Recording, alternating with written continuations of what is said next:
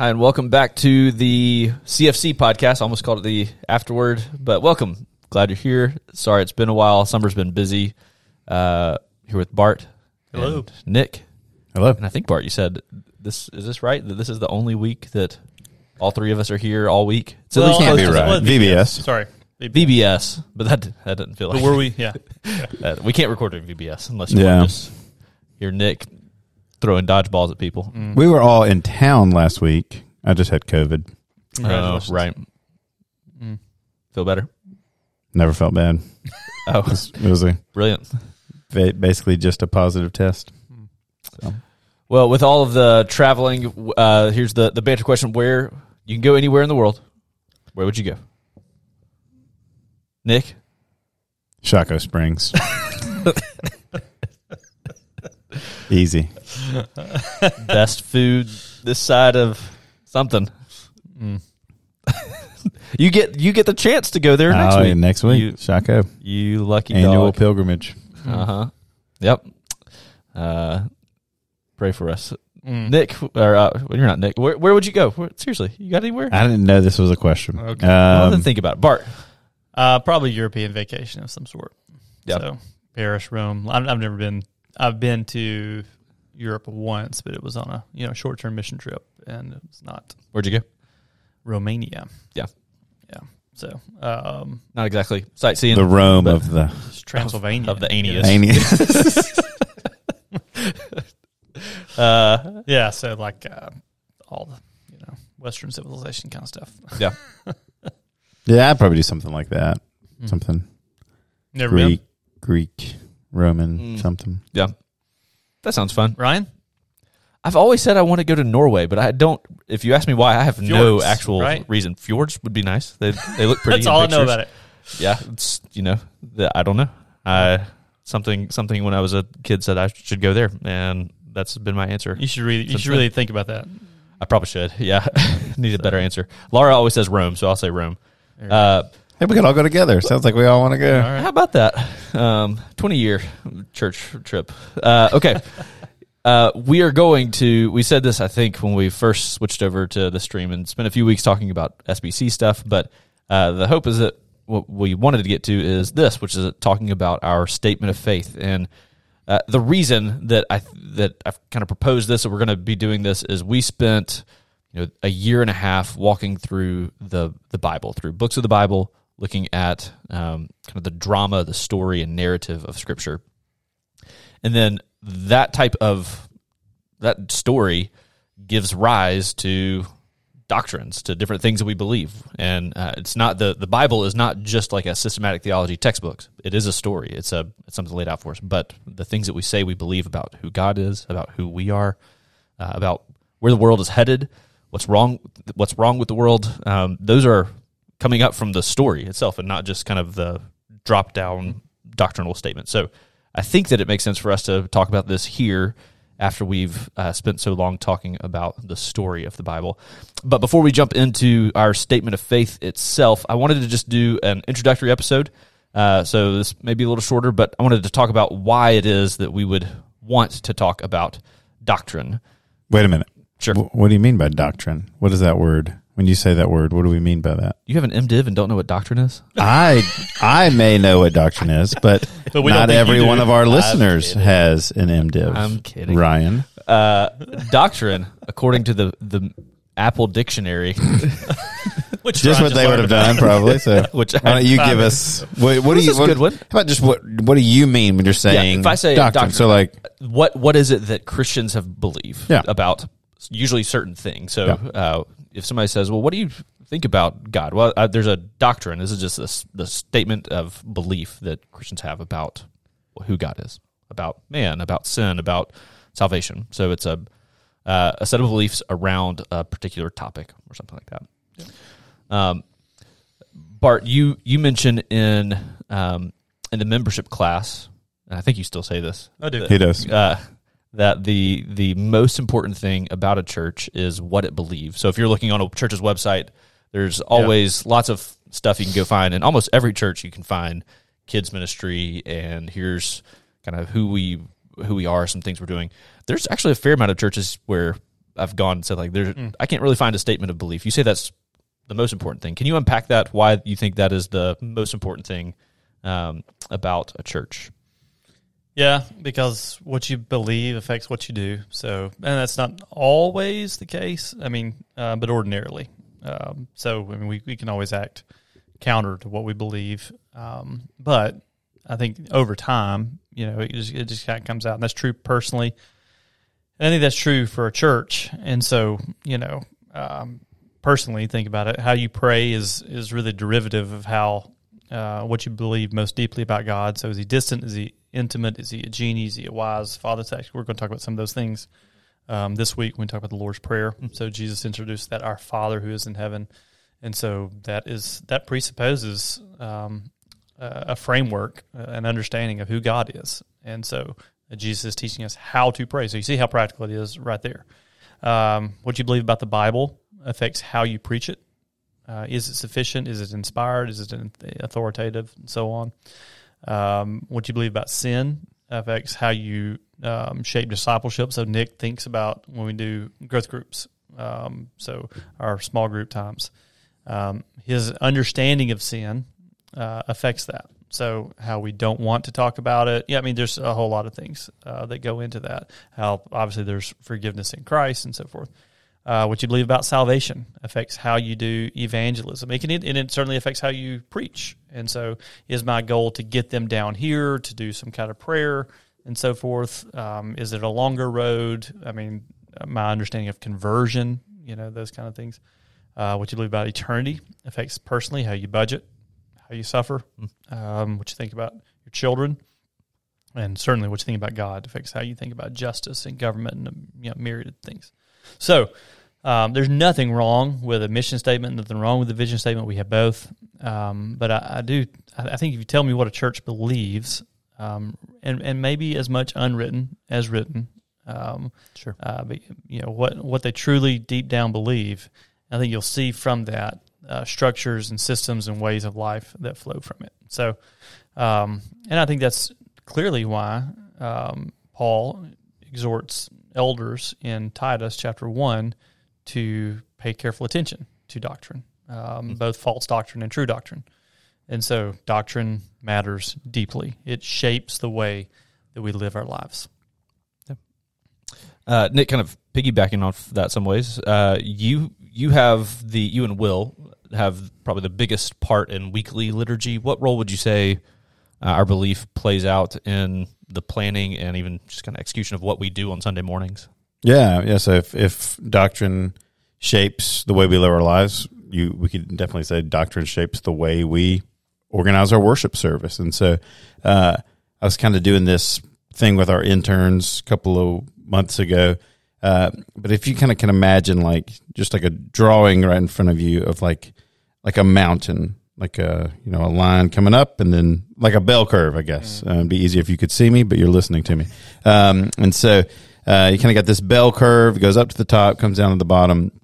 And we can kind of think of our worship service in that way, and it's a it's a it's a kind of a fitting illustration. Uh, you think about Jerusalem is a mountain, uh, Mount Zion. As we think about heaven, that's uh, mountain is uh, the the the the imagery we're given. You know, Psalm twenty four two or three. Uh, Who shall ascend the hill of the Lord? Um, so this idea of coming up to God to worship, um, and so um, kind of use that illustration to kind of just illustrate how our worship service flows. And so we kind of come in approaching God, and we even stop with just like a time of silent reflection and say, "Hey, like this this matters. This is important. It's not something to hurry into." Uh, and so God is not something just to be trifled with or something just to we just kind of stumble upon, but need to think about our approach to Him. Um, so that's why we do that silent reflection. And then we're called to worship. Uh, so there's usually a passage of scripture that's going to teach us something about who God is. And so the doctrine of his character, what's, what's his nature, what's he like, what's he done. And so that's just what's going on in that call to worship. Just kind of approaching this mountain. And the call to worship kind of calls you to lift your eyes and look like, whoa, this thing's, this is big up in front of me here. Uh, and so have that call to worship, but then we have what we call the prayer of adoration or and, and, and invocation. So it's kind of both and. So a prayer of praise, but it's also a prayer of invocation saying, God help us. Like we can't climb this mountain. We can't even give you the praise you deserve. So help us to do that. And so um, so as we're approaching the mountain, that's kind of the, the kind of the first movement in the worship service. But even right after that, you're reminded of this this greeting from the Lord, and so um, kind of to, to, maintain that mountain imagery. And so if you think about uh, Exodus 19 and 20, right after the people of God have been brought out of slavery, they're brought to Mount Sinai, and up on this mountain, uh, at the beginning of that whole narrative, God says, "Don't come near this. Like don't don't come near." Only Moses goes up. Don't come near.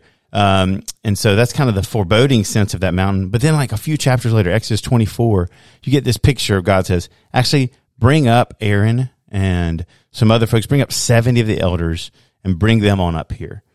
And then the passage says in Exodus 24, 9 through 11, that they, those men beheld God and that they ate and drank with him.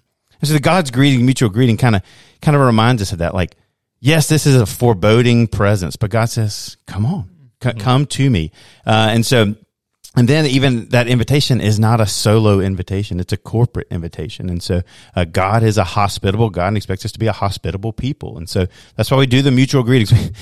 we had one person tell us at one point, like, I don't come into the worship service until after the greeting time, just because I don't like it. Mm. Um, which I understand, but I also would like firmly disagree and just want to tell everyone like the one of the things one of the reasons we do that is because God is hospitable. Mm-hmm. Welcome one another as God and Christ has welcomed you. Romans fifteen seven. And so um, so we include that time because we think it's it's teaching us something God wants us here and he wants us here together. And so we should want each other here. And so um, so kind of then we start, we turn into our, our singing. So in a way, we're starting to climb the mountain, right? We're trying to, this first couple songs, you praise oriented. We're worshiping God for who he is, some sort of um, detail about his character, his nature, his actions. And so we sing those songs and we, we kind of stop off again. We read some scripture. And so that public reading scripture is just God speaking to us. And then uh, we have the prayer, confession, and assurance part. And that, that area of the service is really informed by doctrine uh, in a lot of ways. And so uh, if you're thinking about it like the mountain again, it's like you've gone up a few steps and you realize I can't do this. I don't belong here. There's way too much sin burden in me, way too much unworthiness in me for me to make this climb. And so, what do we do with that? We don't just turn around and walk away. We say, God, forgive me. God, here's what I've done. So that's the confession part. And so we usually are called to confess through some text um, of the of Scripture that might even coincide somehow with the sermon theme. Um, so we're called to confess our sin, um, and then we do that. We actually spend a lengthy amount of time praying and telling God about the things we've done wrong, uh, and then we're assured of pardon, right? And so that's a um, each step of the way we're realizing we don't belong here, uh, but God in His mercy is saying, "Yeah, but I've done something to make it possible for you to belong here and for you to climb up." And so that's where we really zero in on the gospel, zero in on the cross, uh, zero in kind of doctrinally on the substitutionary atoning death of Jesus Christ and how that makes us clean, washes us clean. And so I really see doctrine showcased there. Um, and that's one of the things I hear from people regularly about our worship service is like, uh, it, it's not unique. Sure. Churches have done it forever. Right. Um, but I think um, it's less and less common. Mm-hmm. Um, and so I think people are, are one, refreshed by the chance to be honest. I think they're refreshed by the doctrine that comes to us and the reminders of the gospel. And so, um, yeah, so you hit that, the prayer confession, you're kind of still making your way up that mountain. Uh, if you kind of follow that visual image with me. Uh, and then after we've confessed our sin, we confess our faith using the words of the Apostles' Creed. And so uh, that is just, if you want to say, like, how could you answer the question, what is doctrine? What do you mean by doctrine? We say, here's the Apostles' Creed, right? like it's us saying these are the, the shorthand of what we believe. Mm-hmm. Uh, and so we haven't always done that in a worship service, but we have in, for the last year and a half, two years, Something more than that. Yeah. Um, did during baptism. Several years. Yeah, we always did it during baptism, and now we do it every week. But we think it's just a, a good place to be reminded of all that is necessary for us to believe. Um, for, for us to be Christians. So the Apostles' Creed is, is a really good, just kind of shorthand for that. And we think it's in just kind of put pushing uh, helpful doctrine in all of our minds and even like our kids' minds. This is one of the main impetuses for wanting to put this in the worship service was to uh, have our kids learn the Apostles' Creed, many of whom have. Uh, mm-hmm. So after that, we sing some more. And so we're kind of still working our way up this mountain.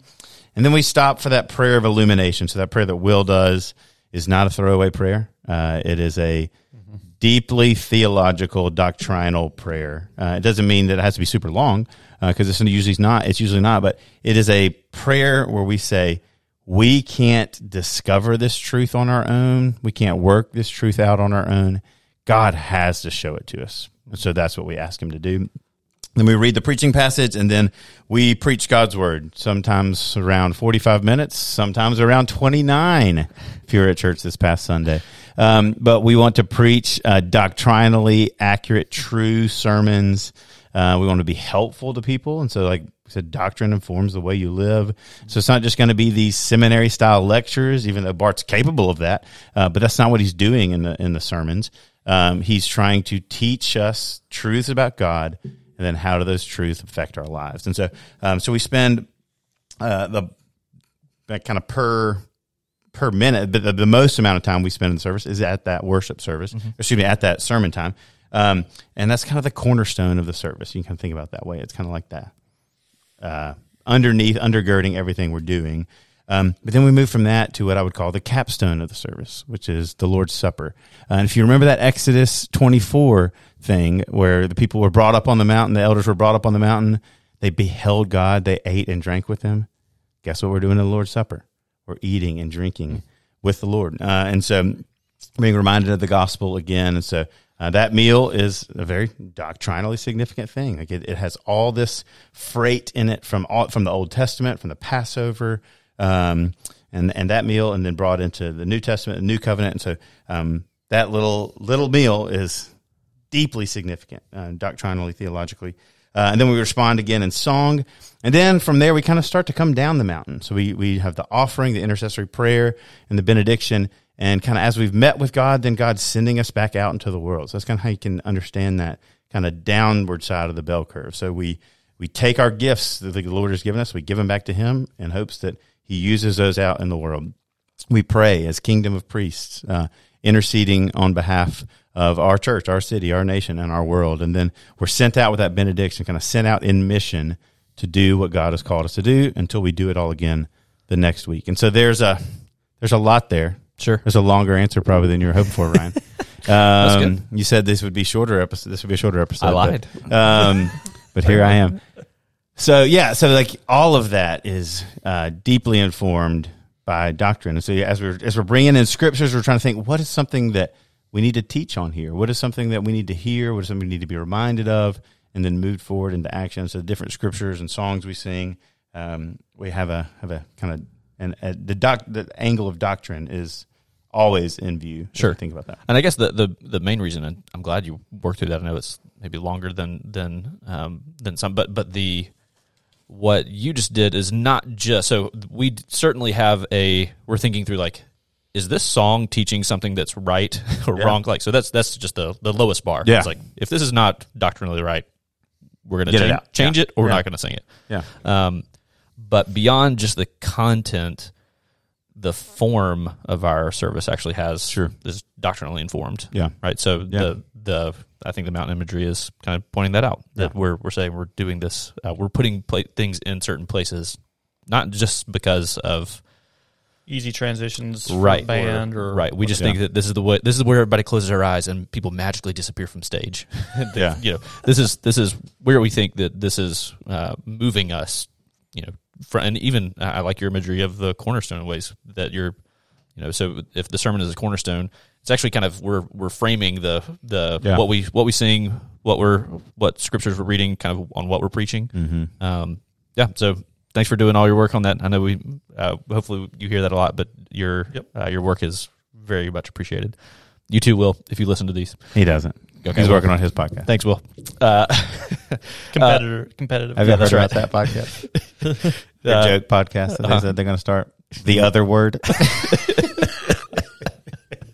Yeah, so apparently Will Will Billy and Jared. Maybe maybe one day you'll get Will Billy and Jared on the other word uh, if you're if you're if you're lucky. Uh, not so we talk about doctrine, and I would say that the the bulk. I, I, think almost everyone at church they they have to go through a membership class that talks about this for a while. But um, so there, it's not that everyone is a fan of doctrine though. So I want to give, just give two critiques. Uh, maybe you've talked to people like this. Maybe if you're listening to this, maybe you've had some people who uh, if you if you even talk about doctrine, they're wondering why on earth you care about why you're reading that book. That's Sure. uh, you know, heady and not, you said not useful, maybe. So, w- one, uh, just the, I'm going to give you these two critiques, Bart, and let you respond to them. But so, one is that doctrine is divisive. Um, I forget. I feel like this this was something in the mid. There, this was an official slogan some at some council of churches in the mid 20th century when t- looking at ecumenism. But so, doctrine divides, but love or service or Sure. something fill in the blank unites. So the with Right. the, the stated belief that if we want to work together, we need to kind of set aside some of these doctrinal things and find something else that's uniting. So, what what would you respond to that? Well, uh, one, it's a valid point to raise, um, in a sense, and that is that we can be overly divisive um, if we're not careful.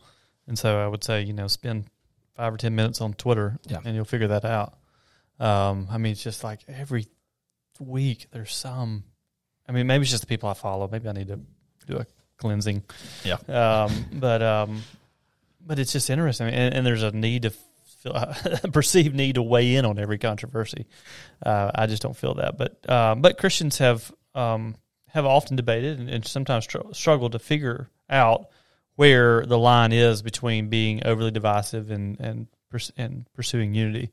Uh, Augustine said in, in essentials unity, so it's one of his famous sayings. In essentials unity, in non-essentials liberty, in all things charity, and um, that's that's a helpful you know way of putting it. Um, and really, I think Jesus uh, gets to that second line or that second uh, encouragement in non in non essentials liberty um, in Matthew fifteen um, seven through nine. He says, "You hypocrites," speaking of the Pharisees. Well, did Isaiah prophesy of you when he said, This people honors me with their lips, but their heart is far from me. In vain do they worship me. And then this last part, teaching as doctrines the commandments of men. Um, and it seems to be, again, dividing people, uh, you know, so spiritually good, not, whatever. Um, and so, you know, we recognize that that can be, it, doctrine can be weaponized. Sure. And, and at the same time, there is a good and right longing for unity. So Jesus prayed that we would be one um, so that that the biblical tender conscience should want the same. Um, Paul says in Titus to mark divisive men and simply to avoid them. So um, we need to be careful about that. And if if we are known for our divisiveness, and if we're known for pushing people into corners, um, and if we're known for endless purity tests uh, regarding our own doctrinal purity, then you know people should steer clear of us. But unity implies unity in something, and so unity absent identifiers of unity is meaningless uh, and it's unbiblical. And so I'd answer the warning about divisiveness with warnings about emptiness. And so to go to the extreme, Muslims and Mormons believe in Jesus to some extent. They believe certain things about Jesus. Mormons are a cult, and Muslims follow a false religion. Yep. Um, and so heaven and hell are at stake in this. And so, um, you know, we, we don't need to fall into the cultural trap, really, of, well, just stay away, be as vague as possible, um, unity at all cost. Um, and I think that that's really no different than the secular creed of love wins. Um, it's just downplay anything that is difficult, downplay anything that that does focus on truth versus error. So, uh, I mean, I think that's the that's one way to answer the doctrines overly divisive. You mentioned the other, um, which is, um, I've not mentioned it yet, but I will. you said two. Yeah. So, here's the second one. Uh, the sec- sorry, the the second Got one is, um, so, so when I was in seminary in Chicago, like met a guy at the at a church we were going to, um, and and you know he mentioned how careful you have to be at seminary because it's a cemetery because Mhm. you're learning, and so that's uh, a timeless joke. That is a timeless joke. It has been used by many people, but uh, I, I think the the sense, the thing that he's worried about, is that doctrine can lead to minds full of information, uh, but hearts that are indifferent or or maybe even cold. Um, so, what should we Yeah, I What had, should we think I about had that? one guess say something. Don't become a theological bobblehead. Meaning, like just like so full, Mhm. like you're Yeah. disproportionately And to be and heady. Yeah, I'll go ahead and say like that. That's a legitimate concern, obviously. But uh, 100%. and I, I had people who I started seminary with, who uh, I did not finish semi- seminary with, Mm. and who I think you had uh, did have lots of knowledge and weaponized it in some ways. But anyway, sorry. to- Yeah, I think fam- familiarity can breed contempt. Sure. Um, Yeah. And so, um, familiar with the holy things. And so there's plenty of Old Testament examples of where that would uh, be illustrated. Um, Leviticus 10 might be one of those places. Um, so, um, but the Gospels are also littered. It's not just the Old Testament. Gospels are littered with Bible experts who miss the whole point of the Bible. Jesus said, "You search the Scriptures because you think that in them you find you have eternal life, rather." and it is they that bear witness about me, yet you refuse to come to me that you have eternal life. And then Paul, of course, in 1 Corinthians 13, uh, says, If I have prophetic powers, understand all mysteries, all knowledge, and if I have faith, so as to remove mountains, but have not love, I am nothing. And so uh, Jesus castigates the scribes and Pharisees in Matthew 23, strongest denunciation that Jesus issues. Um, and that's all about people who were the experts. Um, Nicodemus, for some time, comes to Jesus in the dark, um, you know, uh, tellingly, uh, and he was the teacher in Israel. Uh, definite article, and so um, it's possible, but that's not all that needs to be said.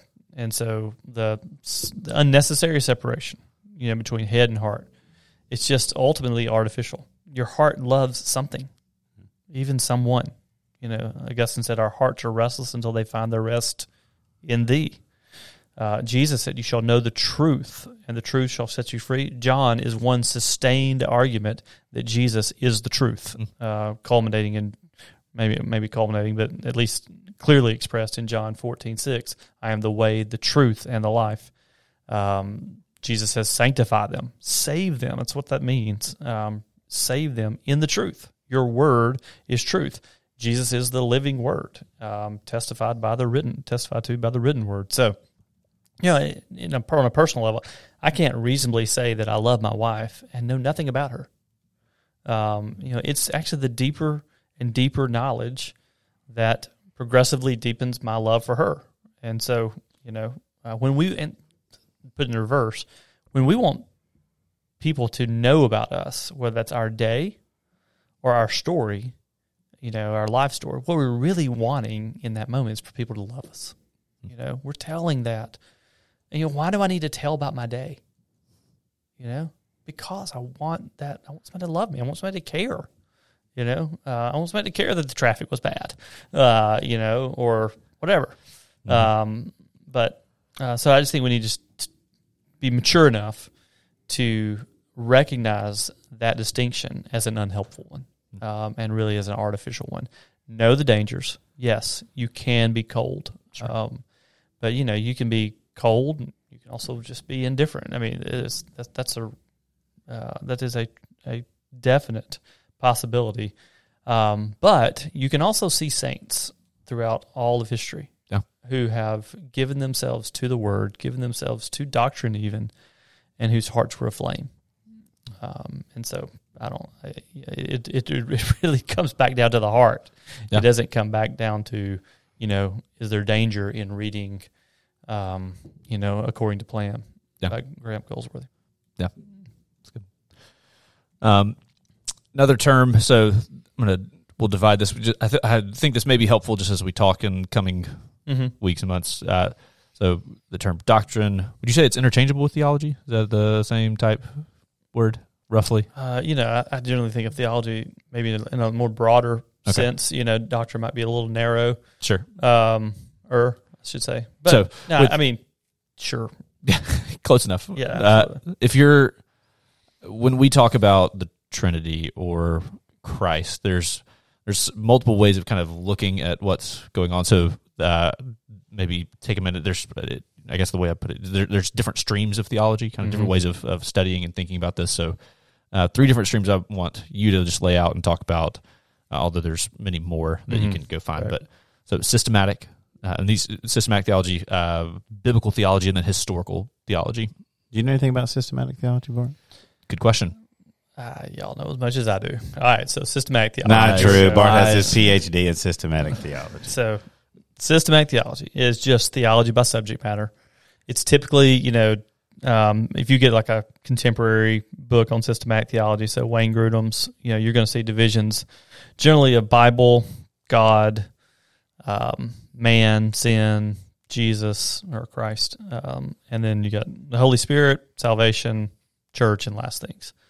So, um, you know, you have kind of those big subject matter or su- subject areas, and so it's going to ask questions like, "What does the whole Bi- whole Bible?" Maybe is, is the key word or the operative phrase. So, what's the whole Bible say about hell or justification or the Trinity or spiritual gifts or something like that? And so, yeah, Wayne Grudem's um, very popular level systematic theology. He has like three even levels within that. Um, the bigger one is called systematic theology. Less the sort of the middle one is called Christian doctrine, I believe. I heard it's Bible doctrines now. Bible doctrines may have been all probably was always Bible doctrines. I think I'm confusing that in another one.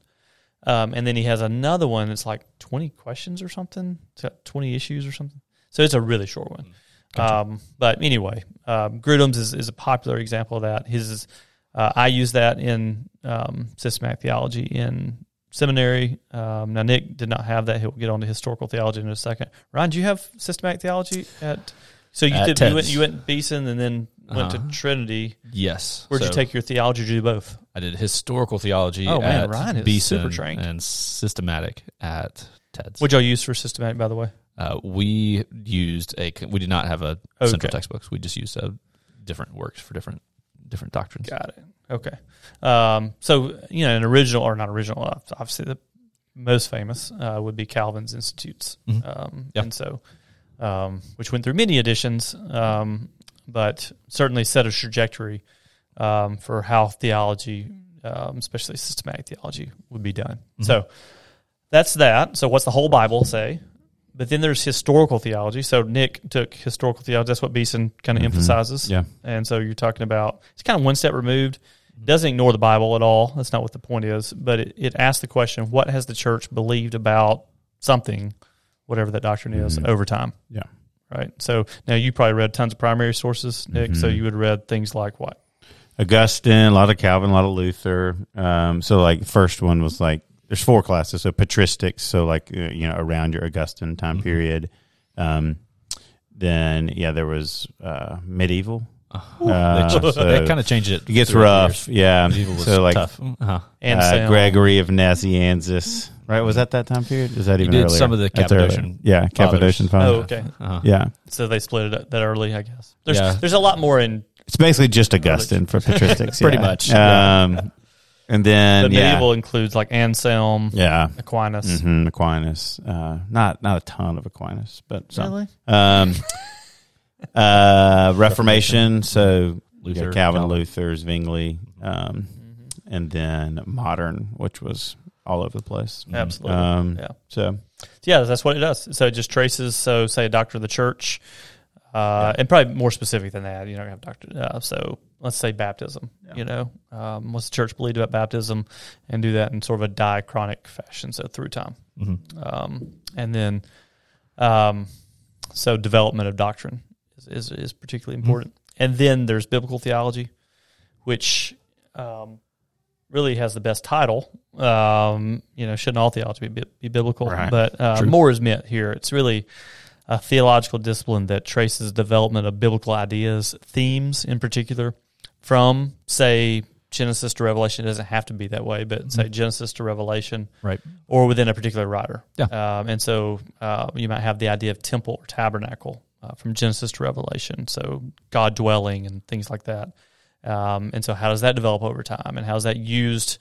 Really, what you're looking at in that case maybe is like how do later biblical writers use earlier biblical material and just kind of develop that theme? Or you might even just focus, say, what's a Pauline or you know doctrine of was the doctrine of adoption look like in Paul um, versus say you know another biblical writer or something like that. Yeah. Um, so all of those work together though, and we really need all three and do all three uh, consciously and unconsciously. And so um, systematic theology, you know, we need to know what the Bible says. That's that's the, that's kind of the, the question I think most Christians just want to know. Like, Yeah. well, what's the Bible say about this? Mhm. Well, in order to do that, you really do have to do those other two, or you- you're you're you're constantly wrestling with those other two, uh, which is okay. Well, what's the Bible say about this, and how's that develop over time um, in the Bible itself? And then what if what if Christians thought about that? Uh, and so you kind of just pulling the lens back. It's what you're really doing. Um, and historical theology, in particular, helps us to kind of gather insights along the way, as well as pro- provide warnings. You know, uh, we're just stupid if we think we're going to, you know, take a blank slate on theology. Like I'm just going to get my theology from the Bible. Well, you don't have enough lifetimes to pull that off. Um, you know, um, and it is ridiculous, ridiculous not to stand on the shoulders of saints who have gone before, whether that is John Calvin or your grandmother. Sure. You know, um, and so uh, there's a body of knowledge, there's a body of doctrine uh, that we can praise God for. And then historical theology helps just warn us, you know. So uh, we come up with something that's really novel. That is not good. And so um, that's the, there's another word for that sometimes, not depending on the level of wrongness, and that would be heresy. And so yeah, you want to avoid that. Yeah, and I find even just the historical stuff. This is something that Beeson did help me with, and thinking through church history. A lot of people who I know and love who are like, I've never thought about this before, and I this is just thinking apologetically or some Mhm. argument coming to them. What about this thing? Like, man, we people have been thinking about the Bible and Yeah. Christian tradition for two thousand years, and a lot of the new stuff to you or to me, even that that you say I've never thought about this question. There's somebody who has probably. You know, and it, and it even filters down into things like ethics, Yeah. um, which is you know it's a sort of a it's a, it's a kindred spirit here, or you know, kin, Yeah. a kin Absolutely. doctrine sort of in a way, or discipline, uh, along with systematic theology or Gene theology. Uh, I was thinking about this with um, the Roe v. Wade Mhm. decision, Yeah. Dobbs decision. Um, you know, you you think, okay, this is such a modern issue. This is such a contentious political issue, and it is all it's all of those things. But Christians have wrestled with this, um, and so you can go to an early Christian manual. Um, sort of how to, how to, how should Christians live? Uh, what's the way of Jesus look like? And so we're talking about I don't know what 70, 80 years after Jesus Yeah. at least, you know, or something like that. So let's let's ballpark and say it's a century, you know, after the time of Jesus, and so after all the the apostles are dead and so forth, uh, and they're talking about abortion. Yeah. You know, they're talking about caring for um, those that are, uh, you know, infants. I mean, those those kinds of things, and so um, it's the same thing with with doctrine. You know, we're not the first people to think about hell. hmm You know, uh, we're not the first people to think about world evangelism. So I'm going to take that and kind of jump on that and ask last question. Uh, Mhm. there are a lot of doctrinal statements out there. We uh, you may have already answered the question of why not write our own, just because we Yeah, we, right. we benefit from those. But why why picking? You can all just real quick. You can always tell a church that seems to have written their own. Like when you go Mhm. look at their website. Um, No not that that's 100 percent good or bad, You know. but yeah, you can usually tell. it's you know it's I, I see the appeal sometimes, but Sure. man, it, it'll probably save you a lot of heartache Yeah. if you Yeah. say there are lots of people who've thought about this much longer and much better. Um, yeah, so well, we can go to Yeah. stories of that. But so why why pick ours is for uh, is the Gospel Coalition's statement of faith with Yeah. a with a twist, I guess. That's right. uh, why why that one? Well, so when we were planning the church 2012, we were certainly wanting some statement of faith and not just to write our own. And not just to write, uh, that's a lot on one person. Oh yeah, Um, you know, and so um, like something that had been vetted before. Uh, now it's relatively new uh, at the time, Mhm. but certainly I have a, a great deal of trust in terms of doctrine. Um, so Tim Keller was is part of that, um, and then one of your professors, Ryan uh, Don. Don Carson, Mhm. um, and so who I regard as maybe the best living New Testament, um, you know, writer that, or Scholar. scholar. He didn't write the. New Testament. Sorry, sorry, New Wrote Testament about the New Testament. writer that writes on New Testament issues. Sorry, um, You're fine. That's right. He is not that important. Um, but anyway, uh, I felt it was really just thoroughly biblical. Mhm. Um, and in, a, in especially there's an article in there, in Article three, that deals with marriage, deals with sexuality, and is more explicit than others. Yeah. that I thought that would be helpful going forward. Mhm. Um, just sort of where the battle is joined, oftentimes in terms of just cultural issues. Um, and then, of course, we do have our own statement that makes it Baptistic because it's not. Right. Um, So it's for Anglicans, Presbyterians, Baptists. Sure. Um, The Gospel could, could happily says, yeah, exactly. we- it's like Gospel it. Coalition. Right. Exactly. Mhm. So all could happily agree with that, Mhm. but we felt we wanted to be as clear as possible that we do believe that baptism is connected with faith, and so we have a number twelve is um, taken from some other statements as well. I, one of the things I find helpful about even the thought process behind that, and so like in selecting that, that was long before I was on staff, um, and so like I was uh, I was at like a conference talking to a guy who's on staff at a, another church uh, who had like a more of a, one of a more historic statement of faith, like I think it's the New Hampshire, Yeah. Yeah. uh, so traditionally Baptist. Um, but he said, yeah, and in the last couple of years, we've actually had to add two separate things Right. Right. um, basically like here's our statement, our church statement on the Bible's view of sexuality, and so we basically have to like teach our statement of faith and then teach this extra thing. You have to sign off on both of these things. Yeah. Um, the place he's in is a big city, uh, progressive city, and so uh, I, I was at least grateful. Like, and we kind of already got out in front of that a little bit. Sure. Um, and that's kind of the the one benefit of like the more modern, Mhm. but they're drawing on so many, you know, Oh, yeah. already written statements yeah. of faith Oh, in are. terms of like the way Yeah. things are written, Mhm. and so. Yeah. Um, but it is helpful to have that. Yeah. Hey, this this particular area is where we're headed, Yeah. um, where the battle's headed, like you said. and they really are just structured. I mean, if you look at any statement of faith, they're basically structured like a systematic theology. Right. Mhm. So it's just taken down to statements. Whereas you go read a systematic theology, they're just going to take all of those issues and talk about them. from the expand those statements. Yep. Yeah, yeah. That's right. Um, all right. I'm sure we'll probably talk about resources as we go. People who've written about specific doctrines as we'll we'll spend time in uh, kind of each unit here. But uh, anything that you would want to recommend at the beginning, uh, one volume or maybe just an author who writes well about doctrine. Yeah, you don't on have to agree with everything. Um, in fact, I mean that's what you, write about what the whole Bible says about everything. Yeah. You know, you're going to find some places where people disagree. Um, but Wayne Grudem's is still helpful, um, and I think um, helps you engage and, and have a framework for a lot of those, and, and maybe just leads to further questions and further reading. Uh, from a biblical theology standpoint, I really like Graham Goldsworthy's uh, "According to Plan." Um, Vaughn Roberts has one called God's Big Picture. Mhm. So maybe something else. Nick, Michael Lawrence's Biblical Theology and Life of the Church. there you go. Um, so those are helpful. I don't know about historical theology um, in terms of a really helpful. So I, I think I might recommend reading some primary, Primary sources. sources. That's that's tougher. Yeah. Um, but I haven't actually read Timothy George's Theology of the Reformers, but that's like obviously just one Sure. area, um, and that's the hard thing about it. Like it's such a big, Yeah. Um, like what's that like four volume thing you have? Uh, It's like the the work of oh, Christ I've got- over the last. I've got 2,000 years of uh, 2000. It's Nick Needham. I think is 2,000 years of Christ power. I think, but it's a church history over four volumes. Yeah, so you're probably not. No one's going to read that. Like Yeah. at least that's Go- not like in seminary. Go get coffee with Evan Musgraves, and he can Yeah. give you. Give you a one volume. There you go. Yeah. Ryan has so many books. Uh, I do, but if you want to read some, I'll I'll lend them to you. He also has a shirt with flaming- flamingos on right now. Right I am now. wearing the flamingo shirt. You probably have seen it before because I wear it on Sunday It's sometimes. very much like his pineapple shirt. It's it's listen. It's fun to wear in the kids' hallway. Uh, it's the, I have I have showed up on a Sunday when I was like I'm not going to be on stage, and I um, and then Nick's like, hey, can you do the can you do the call to worship? And I'm like, yeah, I guess I can. I'm in the flamingo shirt. Is that okay?